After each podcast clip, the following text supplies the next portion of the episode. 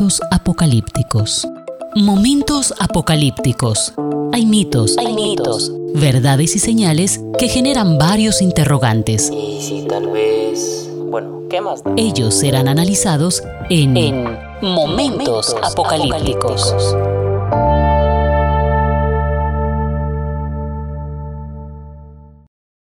Hola, ¿qué tal? Sean todos bienvenidos a Momentos Apocalípticos.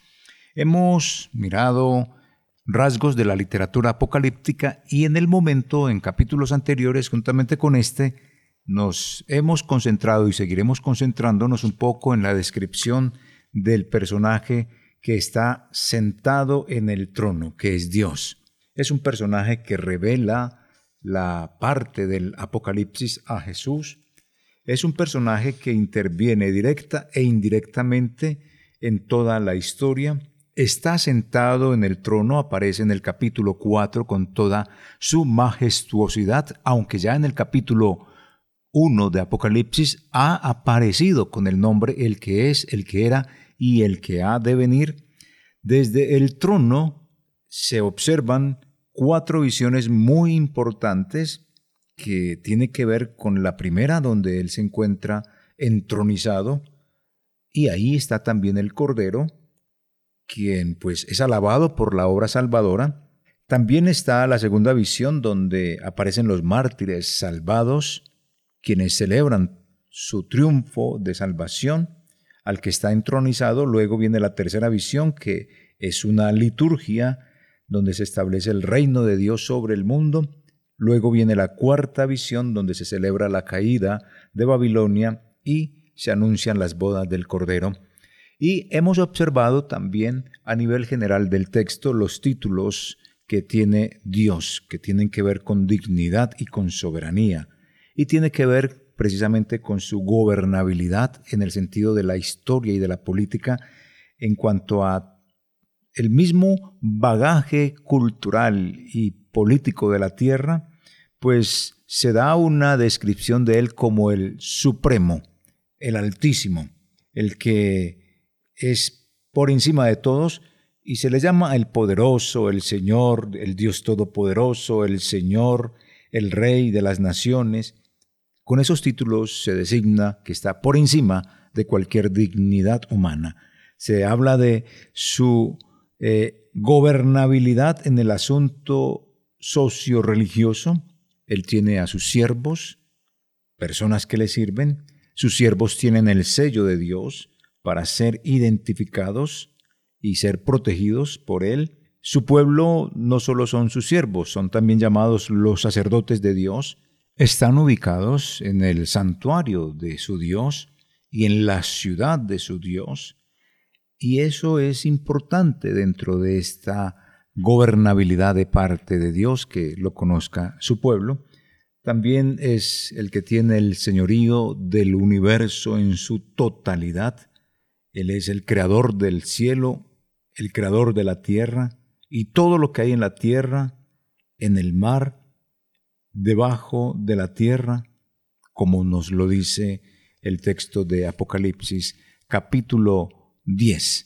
Momentos apocalípticos. Apocalipsis capítulo 10 versículo 6. Y juró por el que vive, por los siglos de los siglos, que creó el cielo y las cosas que están en él, y la tierra y las cosas que están en ella, y el mar y las cosas que están en él, que el tiempo no sería más. Esto entre otros textos más que nos habla precisamente de ese señorío, de esa gobernabilidad. Es el Señor de la tierra, como nos lo dirá un poco más adelante Juan en Apocalipsis capítulo 11, versículo 4. Estos testigos son los dos olivos y los dos candeleros que están en pie delante del Dios de la tierra. El paraíso también es suyo y eso lo podemos observar en una de las cartas que él escribe a una de las iglesias, capítulo 2, versículo 7, que nos dice, El que tiene oído, oiga lo que el Espíritu dice a las iglesias, al que venciere le daré a comer del árbol de la vida, el cual está en el paraíso de Dios, un mensaje que le entrega precisamente a la iglesia de Éfeso. Y también es el autor de la nueva creación. Nadie más puede crear este mundo, solo el Señor es el que lo puede hacer y efectivamente nos dice que Él es el creador. En el capítulo 21, versículo 5 de Apocalipsis dice, y el que estaba sentado en el trono dijo, He aquí, yo hago nuevas todas las cosas. Y me dijo, escribe porque estas palabras son fieles y verdaderas. Este es el Dios soberano en todo lo que es el universo. Es el Dios que tiene una gobernabilidad en todo el tiempo, a través del tiempo, pasado, presente y futuro. Y en este caso nos vamos a concentrar un poco más en, el, en la gobernabilidad que Él tiene del futuro. Y hay títulos que expresan precisamente eso del Dios del futuro como el siguiente título, aquel que es, que era y que ha de venir, que se encuentra en Apocalipsis capítulo 1, capítulo 1, versículos 4 y 8, y en el capítulo 4, versículo 8. También se habla de él con el título de el alfa y la omega, el principio y el fin, y desde ese punto de vista nos está diciendo conoce todo, pasado, presente y futuro el que vive por los siglos de los siglos, su eternidad. Nos lo comenta Juan en Apocalipsis 4, 9, Apocalipsis 4, 10, Apocalipsis 10, 6, entre otros textos más. Luego, pues aquí se nos dice que Él conoce precisamente la historia, todo corre bajo su conocimiento, el designio oculto de Dios. Y es un texto muy bonito que nos refiere Juan en el capítulo 10 de Apocalipsis, en el versículo 7. Miraremos qué es lo que nos dice. Momentos apocalípticos. Sino que en los días de la voz del séptimo ángel, cuando él comience a tocar la trompeta, el misterio de Dios se consumará, como él lo anunció a sus siervos los profetas. Y ahí está el misterio. Él vendrá a gobernar él es el rey de todo el universo, el rey del pasado, presente y futuro. Y luego de tener esto, también encontramos que es el Dios que va rumbo a la hora del juicio que él emitirá. Y está en San Juan capítulo 14. San Juan capítulo 14, versículo 7 que nos dice, diciendo a gran voz, temed a Dios y dadle gloria, porque la hora de su juicio ha llegado, y adorad a aquel que hizo el cielo y la tierra y el mar y las fuentes de las aguas. Es decir, aquí ya viene dándose el anuncio del juicio que él va a hacer, y eso será en el tiempo futuro. Luego encontramos que dice que es verdadero y justo. Este texto es también hermoso porque según lo que dice el mismo texto de Apocalipsis, su juicio es justo. Capítulo 16, versículo 7. También oí a otro que desde el altar decía, Ciertamente, Señor Dios Todopoderoso, tus juicios son verdaderos y justos. La misma idea dice Juan en Apocalipsis capítulo 19, versículo 2, porque sus juicios son verdaderos y justos, pues ha juzgado a la gran ramera que ha corrompido a la tierra con su fornicación y ha vengado la sangre de sus siervos de la mano de ella. Se muestra entonces a este Dios futurista, si lo podemos llamar así, haciendo juicio, juicio verdadero, juicio justo, y es reconocido realmente también por parte de la creación que es perfecto su juicio. Entonces, cuando sucede todo esto, prácticamente se puede decir que todo está hecho, todo ya prácticamente es perfecto, culmina cuando el Señor en el futuro haga todo lo que tiene que hacer. Apocalipsis 16:7, repetimos este texto, también oí a otro que desde el altar decía, ciertamente Señor Dios Todopoderoso, tus juicios son verdaderos y tus juicios son justos. Es exactamente lo que se pronuncia en el cielo acerca de lo que Dios hace con su juicio.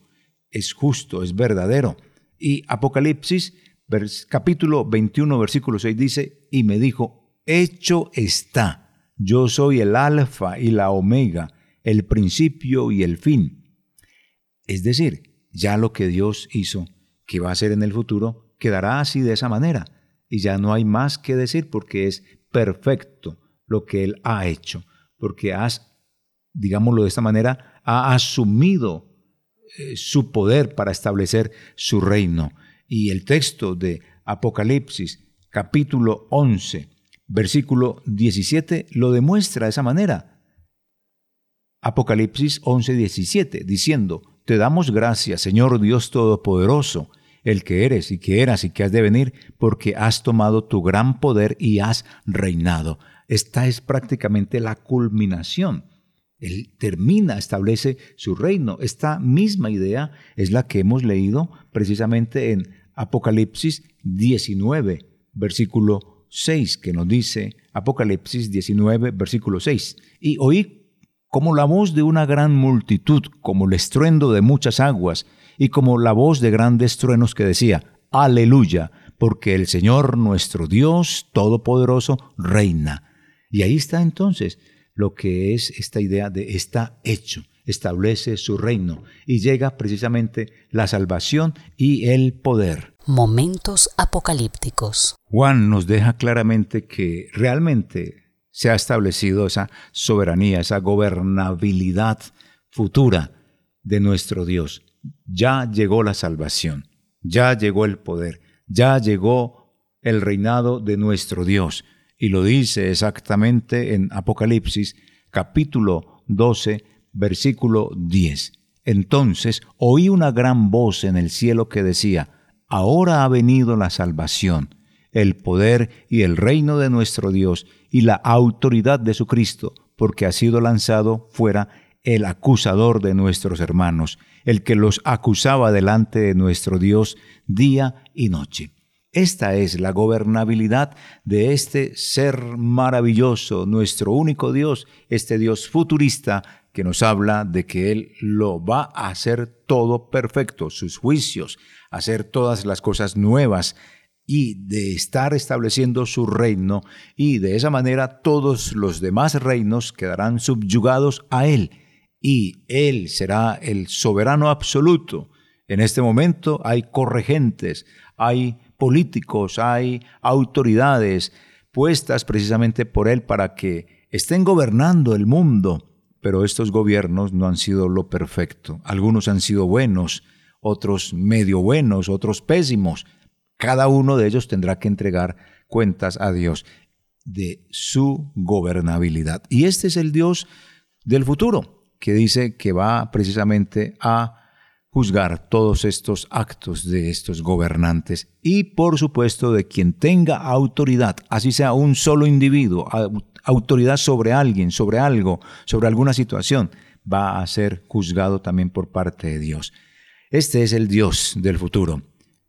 También Juan nos habla de esa relación hermosa de Dios con nosotros, de la fraternidad, de la familiaridad, de esa relación de padre e hijo y precisamente él dice, ellos serán su pueblo y el Dios con ellos será su Dios.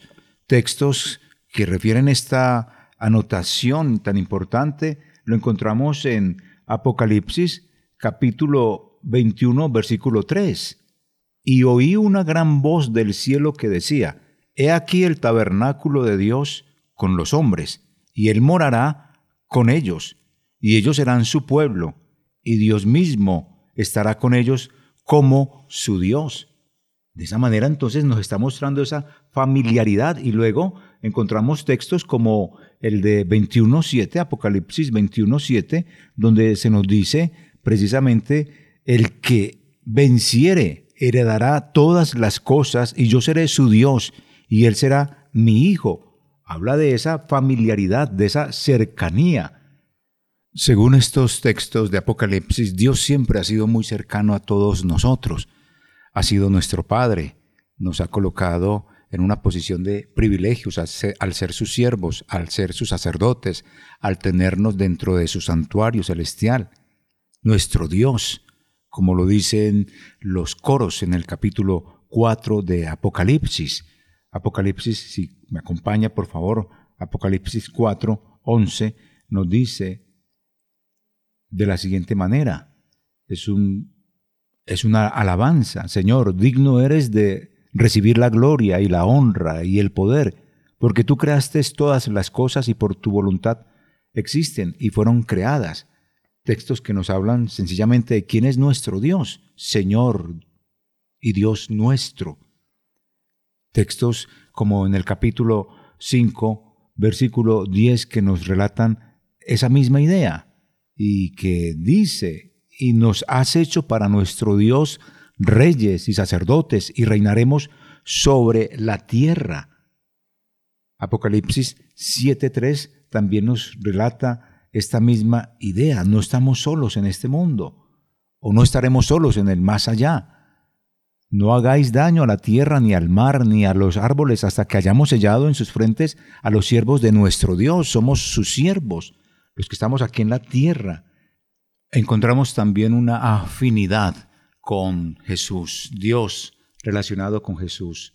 Dios es su Padre y Jesús es el Hijo. Texto clave sobre el asunto lo encontramos en Apocalipsis capítulo 1, versículo 6, y nos hizo reyes y sacerdotes para Dios, su Padre. Esa es la relación entre Jesús y el Padre. Y hay también una muy bonita relación entre lo que es el Padre y el Espíritu, porque el Espíritu Santo es llamado aquí los siete Espíritus de Dios, quienes son o quien es enviado a toda la tierra, como lo dice Apocalipsis capítulo 5, versículo 6. Y esto se puede conectar con lo que Jesús dijo en los Evangelios, que Él enviaría su Espíritu Santo a todos los hombres que creyeran en Él. Y también se puede ver de una u otra manera cuando en el libro de Hechos, pues aquellos 120 reciben el poder del Espíritu Santo y hablan en lenguas extrañas. Y de esa manera estamos mirando cómo todo el que cree en Jesús, pues tiene esa promesa dada en los evangelios, que Él es el que va a dar el Espíritu Santo a los seres humanos. Esa es la relación de mancomunidad, de trabajo, de unidad. Y eso es lo bonito. Allí habla las iglesias el Espíritu Santo. Si lo vemos en todo el libro de Apocalipsis, capítulo 2 y 3, Él habla y vuelve precisamente a la vida a los testigos que mueren en el capítulo 11, versículo 11. Consuela a los que mueren en el Señor, capítulo 14, versículo 13. Y, por supuesto, junto a nosotros, que somos la novia, le dice a Jesús, ven, ven. 22, 7 de Apocalipsis dice eso.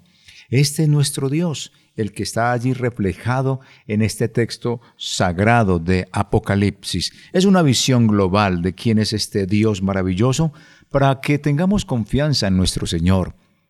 No andemos divagando en conceptos distintos a lo que quería transmitir el apóstol Juan con este texto. La idea de presentarnos a Dios sentado en su trono y de esa gobernabilidad que tiene sobre todos los asuntos de la historia, como es la historia, la política, la sociedad, la religión, el universo mismo, el Dios del futuro, y esa relación con su pueblo, que somos llamados hijos suyos, y esa relación con Jesús y con el Espíritu Santo, pues nos da una tranquilidad, por lo menos a mí me la da. Espero que a usted también, porque es ver que es un Dios que está en el conocimiento de todo, tanto en el pasado como en el presente y como en el futuro. Momentos apocalípticos. Eh, yo observo estas películas de ciencia ficción donde la gente viaja al pasado o la gente viaja al futuro y regresa al presente. Yo pienso que todo esto, esta creación literaria, industria del cine, y todo lo que tiene que ver con esta forma de, de pasar al otro lado, de ir y conocer cómo fue el asunto en el pasado, cómo será en el futuro, hacen parte precisamente de, de copias que hacen de este género literario apocalíptico, porque ese género literario permite precisamente estos viajes, y no son viajes astrales, no. Son viajes que Dios hace y le ha permitido también al visionario experimentar, y no solo a Juan, sino a otros autores del Antiguo Testamento y a Pablo en el Nuevo Testamento, a quien le permitió subir hasta el tercer cielo. Entonces son cosas que, que, que son bonitas. La ciencia ficción habla de todos estos moveres, estos ires, estos venires, pero nunca nos van a dar la seguridad que nos da Juan y los autores sagrados en estos textos apocalípticos. Así que qué rico poder aprender de esto. Esto hace parte de los rasgos de la literatura apocalíptica, encontrar a un Dios que está por encima de todas las cosas. Eso hay que tenerlo presente. Siempre vamos a encontrar a este Dios que está por encima de las autoridades, porque Él es el que origina la autoridad, Él es el que moldea un estilo de gobierno, Él es el que muestra que un gobernante debe de ser sabio en sus deberes, en sus quehaceres, y que debe de tener una perspectiva futurista de un bienestar de su pueblo a quien está gobernando, de proyectarse, de analizar precisamente en sus eh, situaciones económicas, políticas, religiosas y de todas las ideologías, el bienestar de una comunidad a la cual ha sido puesto para que gobierne.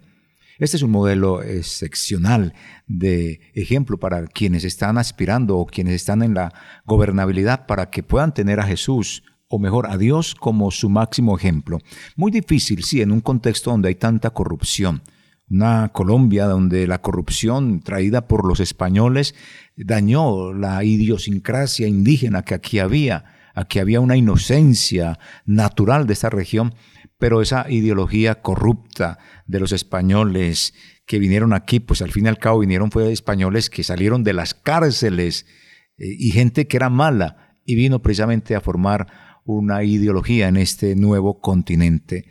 Pero también vino Jesús para ayudarnos a cambiar esta conducta malévola que está en nosotros por la situación de Adán y de Eva, pero que también por la cultura traída de Europa, como la trajeron los españoles tan mal y que nos dañó a todos en esta herencia, pues también tenemos a Cristo que nos ayuda. Ojalá los gobernantes de nuestras regiones latinoamericanas entendieran que es gobernar y hacerlo para el servicio del pueblo que lo elige y no montarse en el poder, como lo han hecho tantos y como lo piensan hacer muchos, como en esta amada Colombia, con este nuevo sistema de gobierno que tenemos, que a la larga pues será algo que nos va a acarrear de pronto consecuencias funestas. Dios quiera que no, pero los pronósticos lo dicen como tal, pero tenemos a un Dios que está por encima de ese gobierno, al cual él, el gobierno de este país, tendrá que rendirle cuentas. Retomando un poco más sobre lo que es este Dios y viendo estos rasgos de la literatura apocalíptica, encontramos que este Dios tiene algo muy importante y es que está sentado.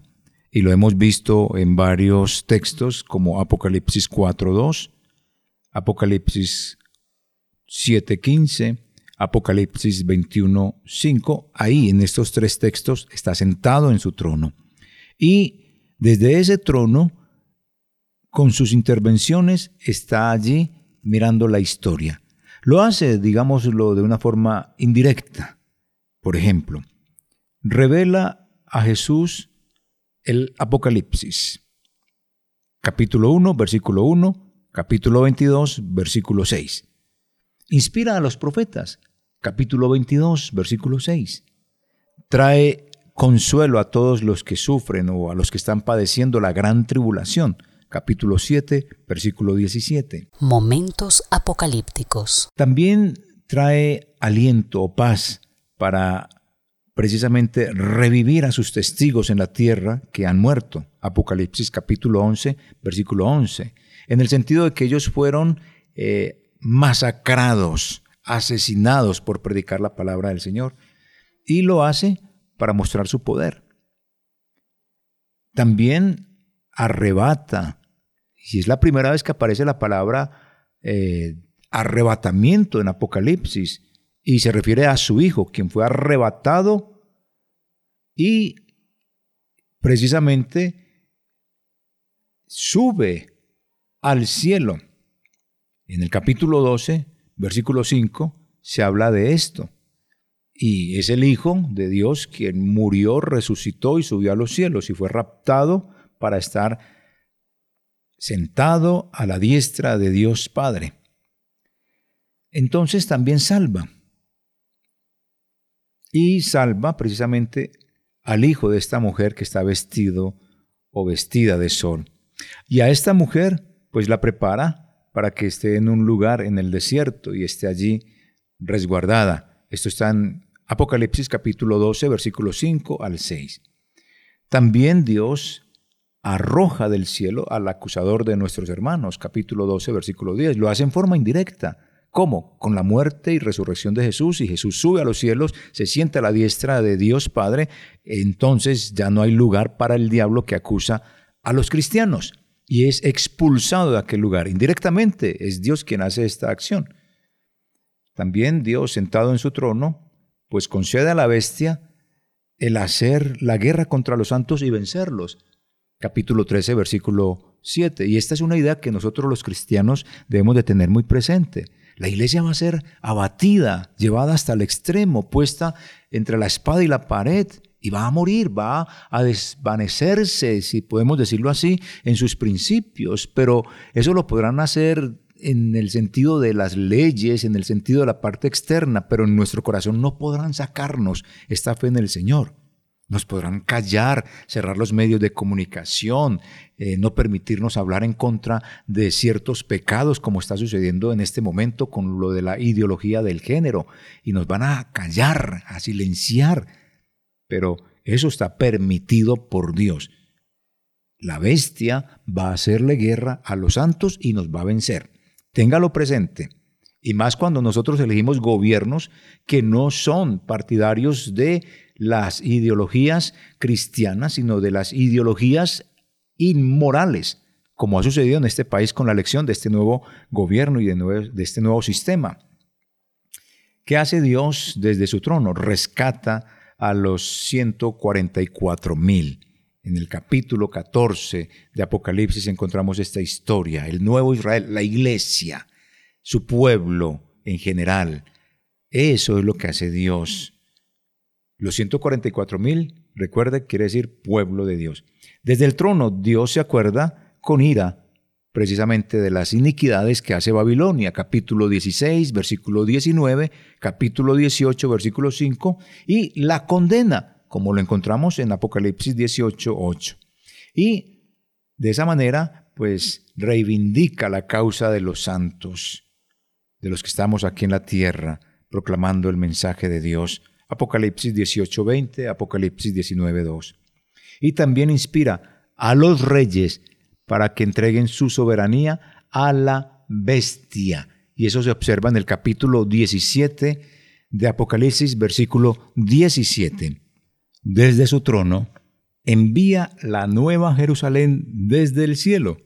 Capítulo 3, versículo 12 y capítulo 21, versículo 2 al 10 nos muestra a la Nueva Jerusalén. ¿Y quién es la Nueva Jerusalén? El pueblo de Dios. Somos nosotros. La iglesia recibe otro nombre aquí. Es algo excepcional, es algo bonito. No crean que es que es una ciudad en la cual vamos a vivir, no, es la Jerusalén y la describe de esa manera. La Jerusalén es la iglesia. Y obvio que controla las plagas contra los que añaden o contra quienes quitan algo del libro de Apocalipsis. Quitar o añadir algo al libro de Apocalipsis es tremendo. Añade una plaga Dios a eso. Capítulo 22, versículos 18 al 19. Por eso hablar del Apocalipsis es una cosa seria y hay que hablar las cosas como deben de ser y no inventarnos historias misteriosas e historias fantásticas que no tienen que ver nada con realmente el Apocalipsis. Y lo otro que hace es que ilumina precisamente con toda su gloria a la Nueva Jerusalén. ¿Cuál es la Nueva Jerusalén? La iglesia. Y eso está en el capítulo 21, versículo 23 y capítulo 22, versículo 5. Y esto de lo que Dios habla en sus dos ocasiones en el relato, es que Él se presenta en el capítulo 1 de Apocalipsis, versículo 8, en el capítulo 21 y versículo 16, se presenta a sí mismo como el principio y el final del relato, de esta historia, con ese título que se le da, Yo soy el Alfa y la Omega, aquel que es, que era y que ha de venir, el Todopoderoso. De igual manera, esto mismo que estoy diciendo se refiere en Apocalipsis capítulo 4, versículo 8. Y también se describe a sí mismo y sus propósitos al final precisamente de esta historia apocalíptica como el Dios creador, el Dios revelador y el Dios juez de la historia, que de una u otra manera dice, mira que hago un mundo nuevo. Momentos apocalípticos. Apocalipsis capítulo 21, versículo 5. Luego dice, escribe, por favor, estas palabras son ciertas y verdaderas. Le dice esto a Juan, capítulo 21, versículo 5. Y luego dice, hecho está, yo soy el alfa y la omega, el principio y el fin. Y el que tenga sed, yo le daré del manantial del agua de la vida gratis. Esta es precisamente la herencia que recibe el vencedor. Yo seré Dios para él y él será hijo para mí. Y luego dice la escritura que lanza al lago de fuego a una lista de gente mala, de gente que no lo quiso, de gente que lo rechazó. Apocalipsis 21, 8. Y ahora dirán algunos que, bueno, ¿por qué amar a Dios? ¿Es que estamos obligados a amar a Dios? No, nadie está obligado a amar a Dios. Pero precisamente por ser desobedientes, por no vivir acorde a esa palabra del Señor, pues son personas que van a ir directo al infierno por no obedecer al Señor. Debemos resaltar algo muy importante y es que el clamor de los mártires, declarando que, que cuando va él a dignificar su nombre frente a aquella gente que le está denigrando, pues él les dice, esperen un tantico, allá en el capítulo 6 de Apocalipsis, esperen un tantico que todavía falta mucho tiempo y mucho más gente que va a sufrir por serme fiel. Y en el capítulo 18 les responde con algo y es que allí condena a la Babilonia. Y Babilonia es el símbolo de la opresión. Si estos mártires estuvieron sufriendo y murieron y sufrieron durante su vida por serle fiel al Señor, pues aquí estos de Babilonia, que es el símbolo de aquel que se opone a Dios, pues será eh, condenado y se hace justicia de esa manera. Lo otro que vemos de parte de Dios a estos redimidos, a estos santos, a estos mártires y a todo el pueblo de Dios en general, sea que haya muerto violentamente por seguir al Señor o de muerte natural normal, pero que fueron fieles al Señor, pues llevan escrito en la frente el nombre del Cordero y el nombre de su Padre. Eso es importante para que entendamos que en medio de la crisis que estamos viviendo, que vamos a vivir o que algunos eh, no han conocido y que llegarán a padecer por serle fiel al Señor Jesús, aquí está esto de parte de Dios. El que oprima al pueblo de Dios recibirá eh, llevará, llevará su propio castigo y quien viva fiel al Señor, pues recibirá el nombre en su frente del Cordero y el nombre del Padre. Esto es importante tenerlo porque nos alienta mucho a vivir como debe de hacer. Y aquí en este drama pues podemos ver que hay unas personas, o más que personas, son unos personajes que tienen frente a Dios un comportamiento digno en el sentido de que dan culto a Dios. Estos personajes en el cielo. Y mucha gente también en la tierra, como se habla en las cartas capítulo 2 y capítulo 3. Pero también vemos a la bestia y a todos los heridos por las plagas de las copas, de los sellos, de las trompetas, que están blasfemando contra Dios. Pero exactamente la bestia y los que salen mm, malheridos de lo que es el juicio de las copas, pues blasfeman contra Dios. Y eso se encuentra en Apocalipsis 13, 5 al 6, Apocalipsis 16, 9, 11 y 21. Pero también vemos que hay unos personajes que están en el trono en el capítulo 4 y 5 y en el 4 exactamente los cuatro seres vivientes, los 24 ancianos, los ángeles y una multitud que dan culto a Dios. Lo adoran, lo sirven, lo alaban, están exaltando su dignidad, su obra salvadora y por supuesto que le rinden un homenaje con todos los títulos y le cantan lo mismo que hacen todas las criaturas. Eso hacen todos los que están allí alrededor del trono. Y hay unos personajes de los cuales pues no se registra en absoluto nada que hagan o digan contra Dios. Solo hablan los personajes que están en el cielo. Ellos van a Dios, hablan y cantan con sus aclamaciones como tipo eh, culto. Ese es el clima que se está viviendo allí en el cielo, en este capítulo 4 y 5, la máxima adoración y expresión que hay en el cielo. Y aquí encontramos entonces que a Jesús se le llama o Jesús llama a Dios Padre y también lo llama mi Dios. Es hermoso que el mismo Hijo lo llame mi Dios. Los personajes que están allí en el cielo, estos seres celestiales, claman a Dios y lo hacen con los títulos Santo, Santo, Santo y aquel que es y que era y que ha de venir. Y eso es bonito. Exaltan la creación de Dios, lo alaban, eh, temen su presencia y lo adoran como juez, reconocen sus juicios, le dan gracias por establecer su reino y festejan precisamente la llegada de la salvación y celebran la condena a Babilonia y celebran la alianza de Dios con su pueblo en el capítulo 21, versículo 3. Momentos apocalípticos. Y resulta que todo esto es lo que nos muestra Juan cuando nos habla de este Dios maravilloso. Aquí la multitud incontable y todos los vencedores de la bestia glorifican precisamente a Dios. Capítulo 7, versículos 10 al 12.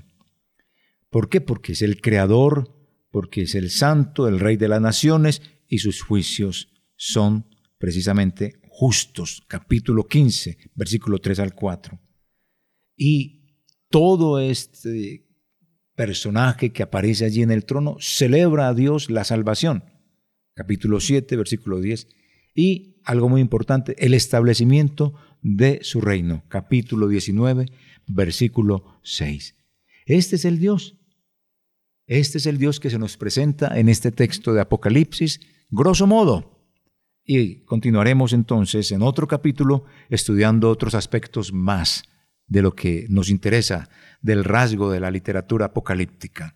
Hemos visto varios y en este caso hemos observado un rasgo característico y es que en la literatura apocalíptica siempre va a aparecer el poder de Dios por encima de todos los poderes, como el modelo o el paradigma a seguir y eso es lo que tienen que hacer los poderes humanos, sean gobiernos o autoridades individuales o ideologías que hagan bien las cosas y no causen desgracias espirituales a las personas. Este es el Dios al que debemos de adorar, al que debemos de servir desde todas las instancias donde nos encontremos, no solamente desde el aspecto religioso, sino quien labora en el aspecto social, económico, familiar, político, desde donde sea, debe de tener en cuenta si lo que hace honra a Dios y beneficia a todos los que están a su alrededor y bajo su mando. Es como una de las tantas ideas que nos refleja este texto. Y esa es una de las características. El poder nos permite servir. ¿Cómo lo usa usted? Dios es el modelo a seguir. Estos imperios que están en la actualidad estos gobiernos que están en el momento, ¿cómo lo están haciendo? ¿Cómo está usted individualmente utilizando la autoridad como papá, mamá, autoridad, gobernante, jefe de tránsito, policía, docente? ¿Cómo lo está ejerciendo? Momentos apocalípticos. Ok, esto es Momentos apocalípticos. Nos encontraremos en otro capítulo más de este programa. Bendiciones. Momentos apocalípticos. Momentos apocalípticos.